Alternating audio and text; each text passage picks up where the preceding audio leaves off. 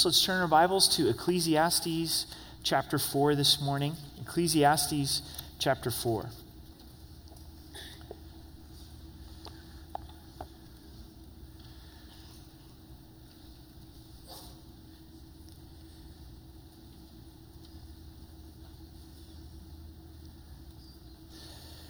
I was reminded this week of the beauty and the power of the gospel through a conversation that I was having with my family, with my kids and my wife. Uh, we were looking at some of the more uh, depraved things in our, in our culture, and the kids had some questions, and we were diving into those topics. And I was reminded about God's ability to save when we're in absolute darkness and absolute uh, perversion. And isn't that amazing that Jesus loves us so much that he died for us and rose again so that we could be forgiven and our lives could be uh, transformed? And also, the depravity that we see in culture is alive in me. It's alive in us. And just as much as uh, someone that doesn't know Christ needs the gospel today, I need the gospel today. That Christ died for my sins, that he rose again uh, to save us from our darkness and bring us in, into light. So as we pray and as we go into Ecclesiastes 4, let's just celebrate the gospel in our lives and also that fresh hope that God's ability to touch a life that, that is in darkness. So let's pray together. Jesus, we thank you that you love us we think of the, the old song, the childhood song Jesus loves me, this I know, for the Bible tells me so. We don't deserve your love, and even as believers, we, we wrestle with sin and darkness, and we, we thank you that you come into our darkness with your light. And Lord, we also look at our city and our community with, with great hope, even though there's darkness, because you have the ability to bring people into contact with you through the power of the gospel. And Jesus, even as we read Ecclesiastes 4, may we be reminded that you're the source of contentment, you're the source of companionship. In Jesus' name, amen. Two powerful words contentment and companionship. If we can live in contentment and live in companionship, we have found some of the key secrets to life. Remember, Solomon, as he's writing this, he's showing us where emptiness is so we can find where true substance is. He's showing us what to do by giving us an example of what not to do. The goal at the end of Ecclesiastes would be that we are drinking of the fountain of living water of Jesus in a greater way. That we are experiencing the abundant life, the substance that he has provided for us. So let's look in verse 1. Then I turned and considered all the oppression that is done under the sun, and look, the tears of the oppressed, but they have no comforter. On the side of their oppressors there is power, but they have no comforter. Solomon returns to trying to make sense of life under the sun. He's really looking at things, absence of eternity and a relationship with God, just looking purely from a humanistic perspective. So he comes back to that outlook and he says, Now I'm going to consider the tears of the oppressed. And as we think about those who are oppressed, it's overwhelming, isn't it?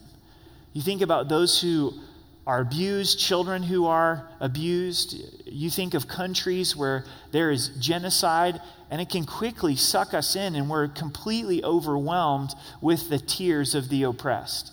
And that's where Solomon finds himself, and he says that there is no comforter. Now, is that true? Is there no comforter for the oppressed? There is a comforter for the oppressed. It's Jesus. Jesus understands pain, he understands sorrow, he's acquainted with grief.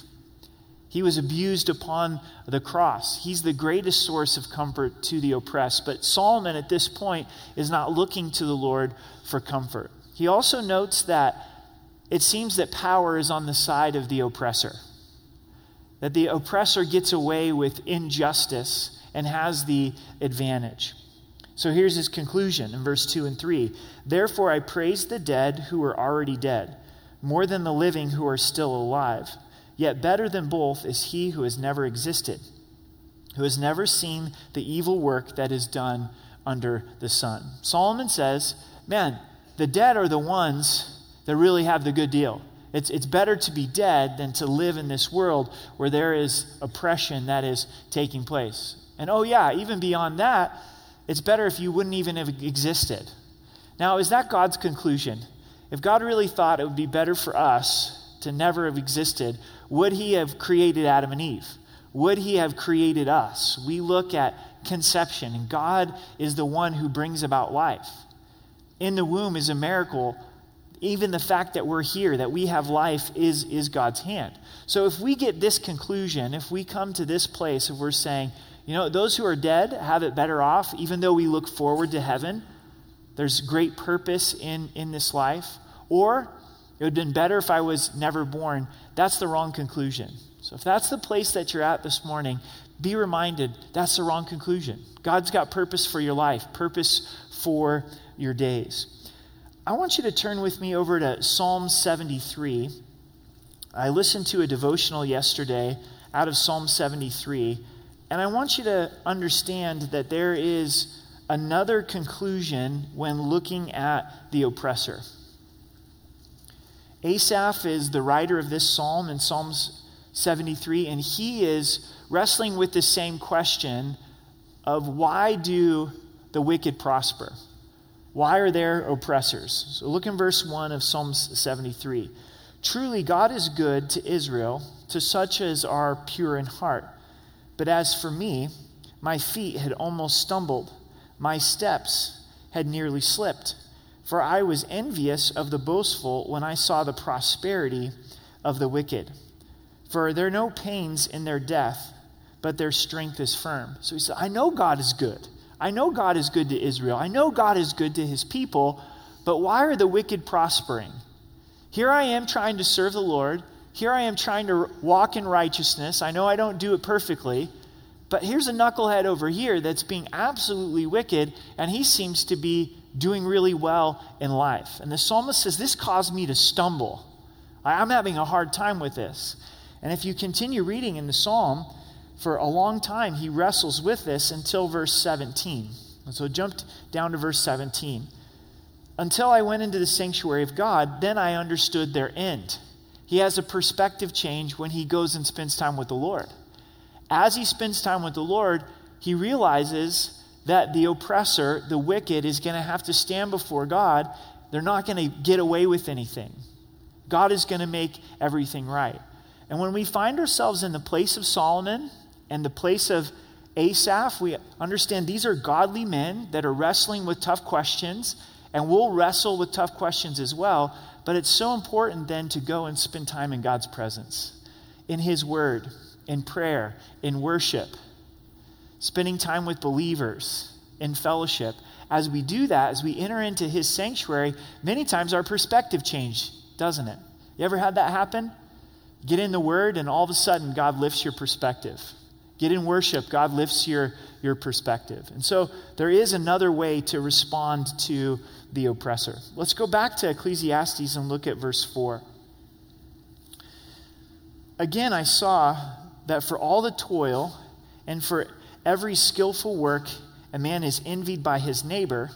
This also is vanity and grasping for the wind. Solomon observes if you work hard, if you toil, and you're skillful in your work, then you will have people that will envy you, that will look up to you because of your skill inside of your work.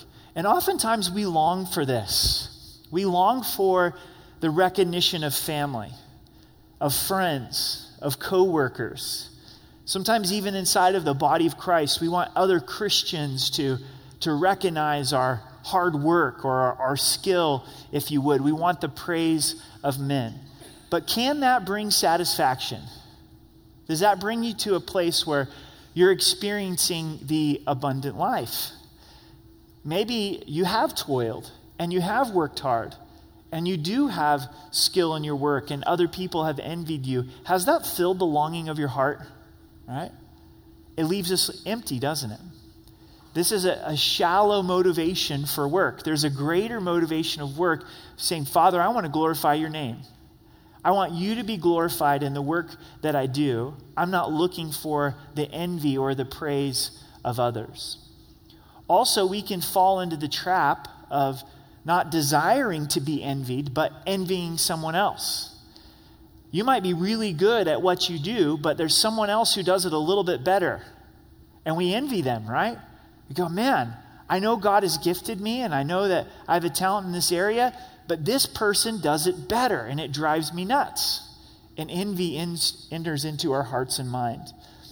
Gore Vidal put it this way Whenever a friend succeeds, a little something in me dies. We've all been there, haven't we? A close friend, someone that we care about, God blesses them, they have a measure of success, and inside we're going, why didn't that happen to me? You know, I've worked hard, or because they're our friend, we know some of their weaknesses and struggles, and we go, that, that's not fair. They've got all these struggles over here, but they've got all of this success and this skill in this area. Solomon also wrote in Proverbs, he says, A sound heart is life to the body, but envy is rottenness to the bones. Envy is going to rot us from the inside out. So if we're longing to have the praise of others, or we're falling in the trap of, of envy, it's going to be rottenness to our bones. Achievement under the sun that doesn't put God first will always lead to frustration. So we want to put God first, even in our work. Verse 5 The fool folds his hands and consumes his own flesh. After reading verse 4, our conclusion could be well, what's the point? Well, well why work? if receiving the praise of my peers isn't going to satisfy me, I'm just going to go to laziness. Folds his hands and consumes his own flesh. Solomon's basically saying laziness is cannibalism. You're eating your own flesh, you're destroying your own flesh if you go to this degree of laziness. Verse 6 But better a handful with quietness than both hands full together with toil and grasping for the wind. A response to a challenge of laziness may be to overwork. There is something called overworking. We're probably more prone to that in our culture than laziness, Some, sometimes both. But working seven days a week to grasp more is not God's intent. This verse is very practical, it's very powerful. A good friend of mine, we're in a Bible study together on Friday mornings. We call it Faith Group. Uh, he brings this verse back to our attention about every three or four months. I really wasn't aware of this verse until four or five years ago, so it's been on my heart and mind. You think about having two hands full, right? God is really blessed. Both of your hands are full. There's some prosperity there, but it's not enough. And so we toil and we're grasping for the wind. It's this inward drive that it's got to be more. How much money do you have in the bank? Well, it would be great if it was a little bit more. Got to grasp for the wind, got to make that happen. If you're into physical fitness, are you ever content with your physical fitness? Or is it always got to be, I got to run a little bit more? I've got to run a little bit faster. I've got to lift a little bit more weight. That's not going to work out too good because our bodies are degenerating, right? We're getting older and older, and yet there's this expectation that I'm going to be more and more fit. It, it's never enough. It's this inwardness. It's inside of me where this toiling, where there's got to be more, there's got to be more, there's got to be more, and there's the absence of quietness. So Solomon says it's better to be quiet, to have a quiet soul to have one handful than to be in this feverish, desperate attempt to try to gain more. Paul writes to Timothy, young pastor, a young man, and he says, Here is great gain. Godliness with contentment is great gain. If we can be in a place of, of contentment, then we really have great gain. You brought nothing into this world, and you're going to bring nothing out of this world. Isn't that true? You were born with nothing monetarily, stark naked, right? And when you die, you can't take any of it with you. So be content with what you have. Paul also wrote and said, With food and clothing, with these, be content. I wish you would have raised the bar a little bit, like food and clothing and a house over your head. But he says, if you've got food and clothes, be content. I think that most of us, we desire to be content. I think most of us are frustrated about this internal toiling and grasping for the wind inside of our souls. But how do we be content? Paul, in this truth of contentment, he said that he had to learn contentment. And that's true, isn't it? We're not naturally content. If we're not willing to learn contentment, to press in contentment, we're always going to be longing for more. So it has to be something that we're willing for God to teach us. He says, I've learned to be content whether I bound or abased. I can do all things through Christ who strengthens me. One of the most famous verses in the Bible, Philippians 4:13. Did you know in context it's talking about contentment? I can do all things through Christ who strengthens me. Christ is the one who is enabling me to be content. In Hebrews, it says that Jesus will never leave us or forsake us. The conclusion of that is let your lifestyle be without covetousness. So, because Jesus is always with me, I can be content. The secret to contentment is fellowship with Jesus.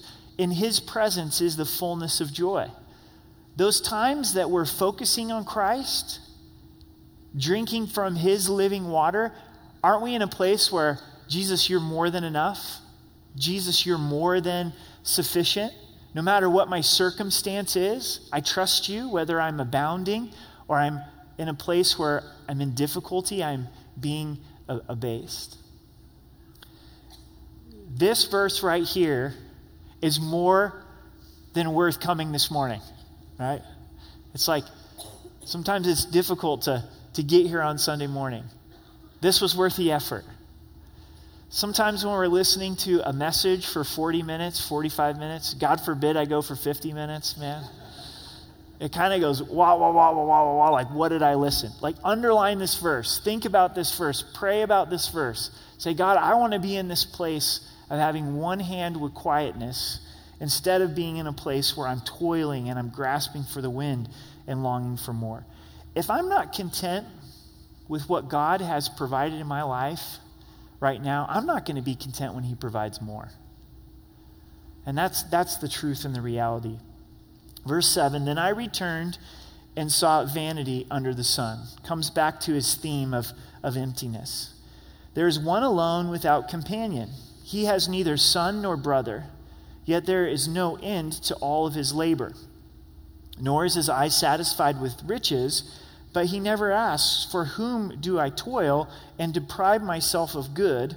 This also is vanity and a grave misfortune. Here's a man who is working hard, an individual who's, who's working hard, but he's all alone. Doesn't have a son, doesn't have a brother, and is never satisfied with his riches, always longing for more riches. But he never stops to consider the question why am I toiling so hard? Why am I depriving myself of good when I don't have anyone to share this with? And sometimes we fall into that same trap, don't we? We're working so hard. In fact, we may be overworking and we're neglecting the most important people right around in our lives.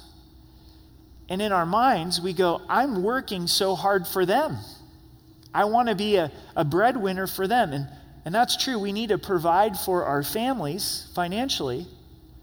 But that's only one aspect. We also need to provide for them relationally, right? We want to be in their lives. So if we're always at work, and maybe we could really get away with working this much and be fine financially, but because of that inward toil of, I've got to have more, I've got to have more.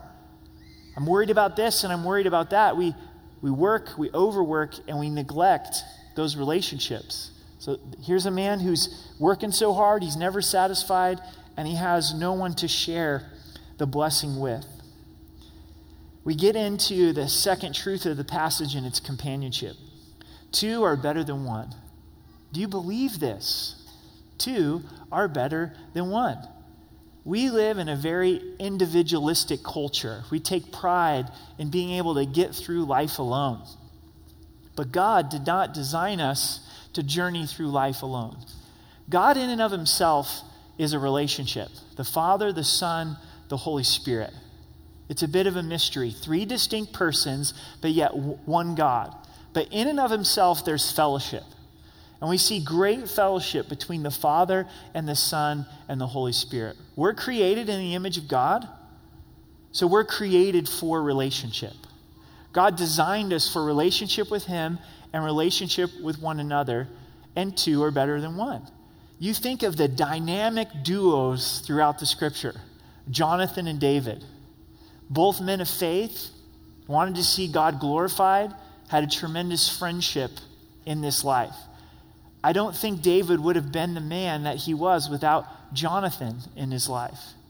Peter and John in the New Testament grew up fishing on the Sea of Galilee, called by God to follow Jesus. A great team. John was there for Peter in a time where he really needed it, when Peter denied the Lord. Paul and Barnabas, a great team for God. Jesus sent the disciples out in twos. He says, Go out two by two. He didn't want them going out alone. Two are better than one. Just like contentment is worth investing in, companionship is worth investing in because they have a good reward for their labor. When you work on a project, you can get a lot more done with four hands instead of two. If you're pulling weeds, that extra set of hands is a real blessing, isn't it? To have an extra set of eyes and ears, a heart and mind engaged in what you're doing, you get a greater reward for your labor.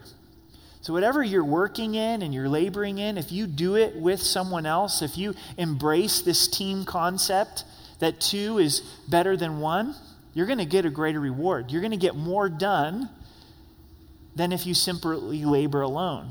But yet we wrestle with this because a lot of times we go, I can get it better done by myself, right? I can do this quicker by myself. For certain personalities, there's this idea if I let somebody else into my labor, then they're going to mess it up. There was always those group projects in school.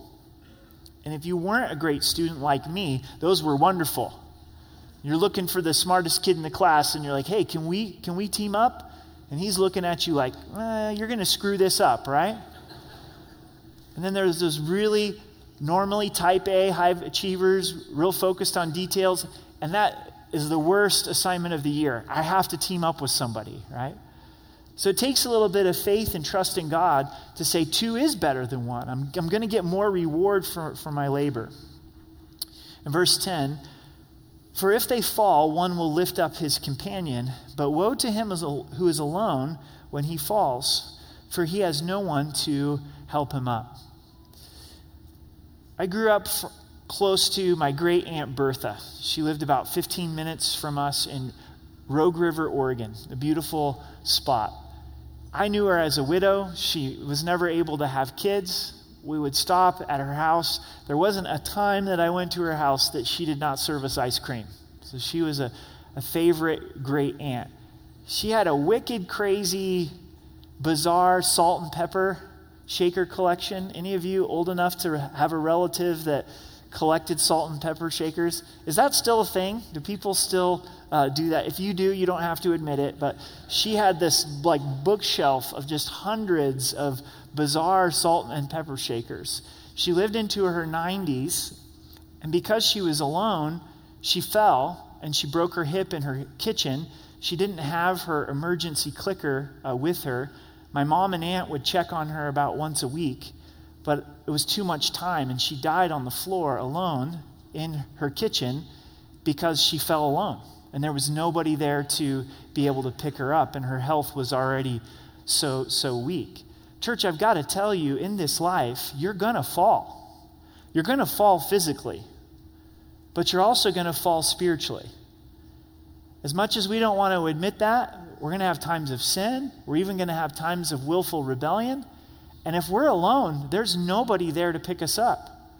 But if we're doing life with someone else and we're in relationship with someone else, then they're there to be able to pick us up, to point us back to the Lord in place of uh, encouragement. This section of Scripture is a great application for those of you that are married. The greatest thing that you can invest in in your relationship is companionship, to foster that friendship with one another. But it's not just a marriage passage. It does apply to marriage, but God designs for all of us to be in relationship no matter what our circumstances. If you're not married, you can be in great relationship inside of the body of Christ. So, as we go through life and we get busy, it's easy to say, I don't have time for relationship. Make sure you're investing in your spouse relationally, but also make sure you're investing in relationships, period, because we're going to fall. And when we fall, we need someone to pick us up. Again, if two lie down together, they will keep warm, but how can one be warm alone? Married couples, you know the benefit of this. You've got the built in heater right there on a cold night. On a hot summer night, not so great. But on a, on a cold night, it's perfect, right? My grandparents tell stories of it being so cold in their homes that having to sleep with siblings to be able to keep warm. A lot of the world still operates that way. We're blessed that we have furnaces and ways to, to heat our homes, but in Solomon's day, in Solomon's culture, this would be the primary way of keeping warm at, li- at night. But if you're alone, then you're going to be cold. In verse 12, though one may be overpowered by another, two can withstand him. There's those times in life where someone comes against you. And when they do come against you, it's so good to have a companion that's going to stand by your side and say, We're going to go through this together. This is what hits me about this section of Scripture. If you wait to find relationship when life hits the fan, it's too late. right? It's like, oh, I really need a companion at this moment because things are difficult. You still might be able to foster a friendship, but really, this is having people in your life so when difficulty comes, they're already in place to, to rally around you. The end of verse 12, a threefold cord is not quickly broken. Two, two, two, and then all of a sudden we have three. A rope with three strands. What's the third element to companionship and relationship? It's Jesus. So wrap each other around Christ. This is the key to having deep and good relationships, companionship in marriage, friendship outside of marriage because Christ is the strongest bond. How do you do that? How do you put the element of Christ into a relationship? First, to celebrate the gospel, to realize I'm a sinner and you're a sinner, and Christ has died for us, so the atmosphere of our friendship is based on the gospel. I'm not expecting you to be perfect. You're not expecting me to be perfect. And then out of that flows grace and mercy, doesn't it? Jesus has given me grace. He's given me mercy, so I can extend grace and mercy. Having a friendship also that includes truth is wrapping each other around Christ because Jesus came in the fullness of grace and truth. I'm so thankful that my wife is able to speak truth into my life. By the way, today is our 17th wedding anniversary, so 17 years today. Excited about that. And she's able to speak truth when I need to hear it. I have a few other friends that are able to speak truth when, when I need to hear it. That's wrapping each other around God, sharing what God is doing in your life, sharing verses that are speaking to you. Praying together is a very practical way of bringing Christ into that friendship a Christ centered friendship. Before we move on to the next verse, a couple of things that I have observed about relationships in our culture is that first, we're very starved for relationships, that really technology's made us more isolated uh, than we've ever been. But we're also lost a little bit on how to be able to pursue relationships. And the buzzword in culture right now is community. Everywhere you go, they're advertising community. When you go to the gym, they're advertising community.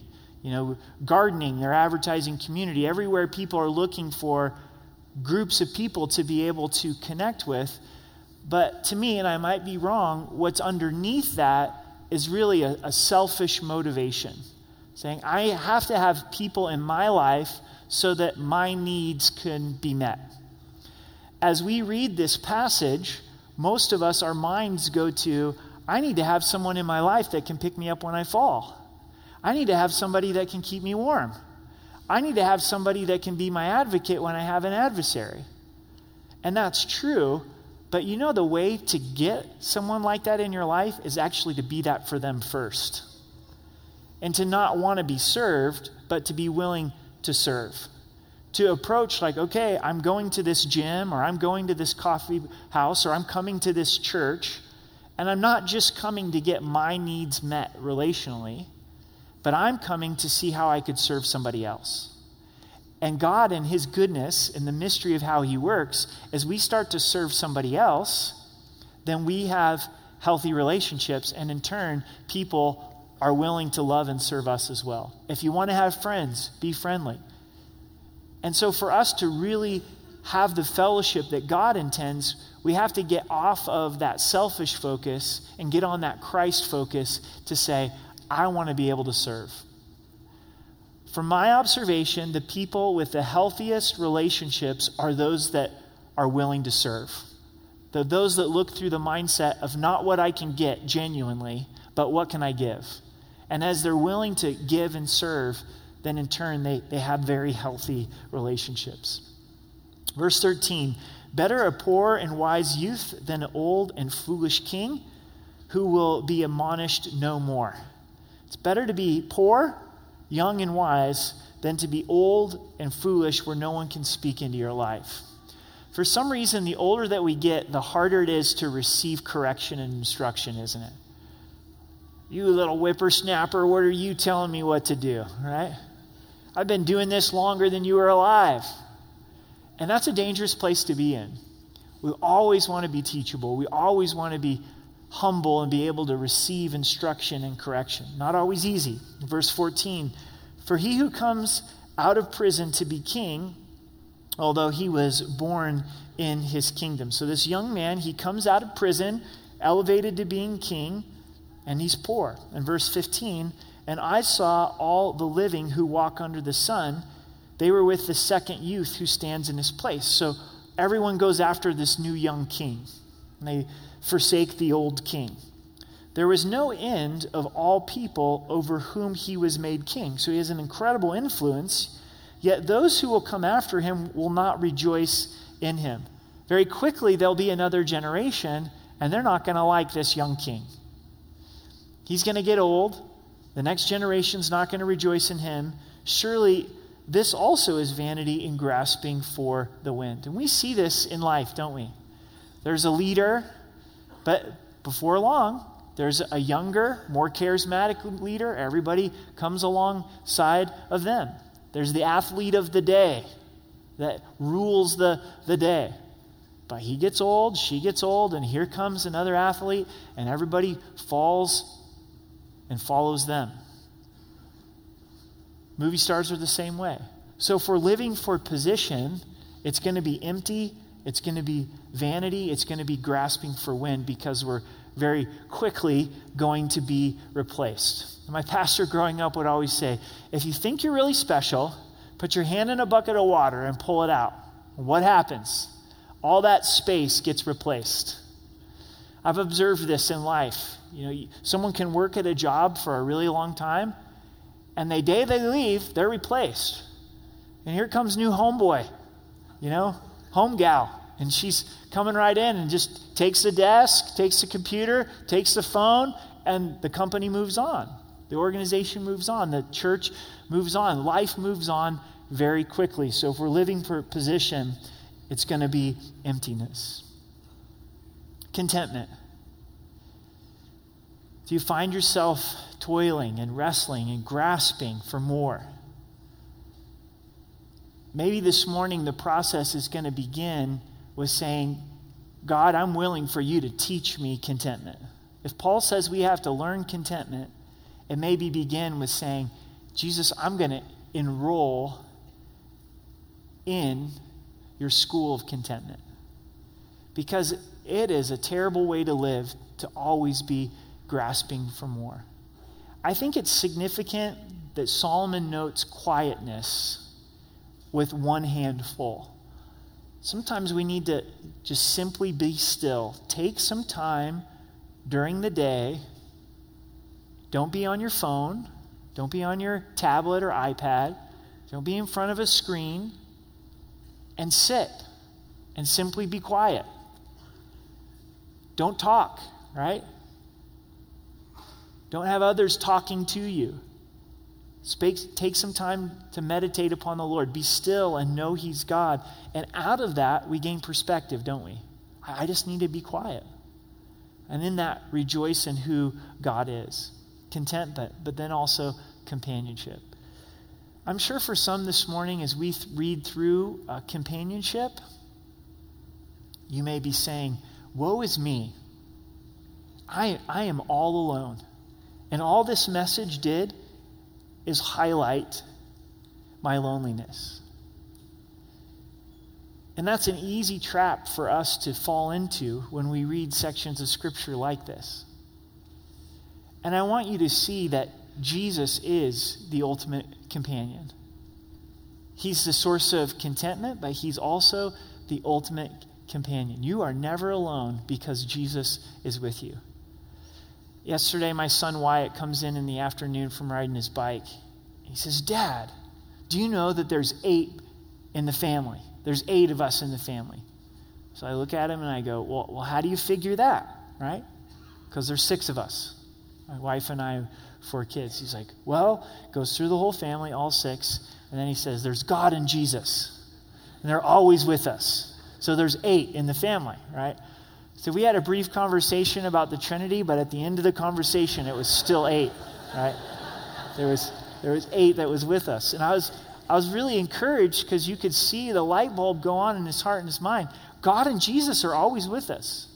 Just like the rest of the family, we're always here, we're always, always together. God and Jesus are with us. You are not alone. Jesus is with you. You have the ultimate companion in him. And all of us can look at broken relationships and hurt in our lives and kind of play the woe is me card and, oh, I hate church. It just highlighted my loneliness. Or we can choose to serve others.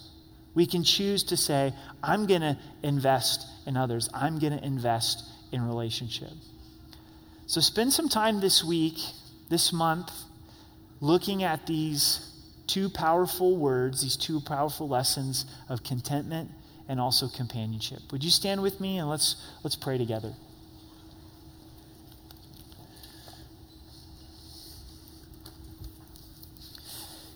Jesus, we thank you that you are the source of contentment. And we look to you, we look to your sufficiency, we look to the reality of your grace and your presence in our lives, that you are the bread of life. Would you help us we want to enroll in your school. Would you teach us contentment? Protect us for grasping for more. May we be thankful for who you are and what you've provided.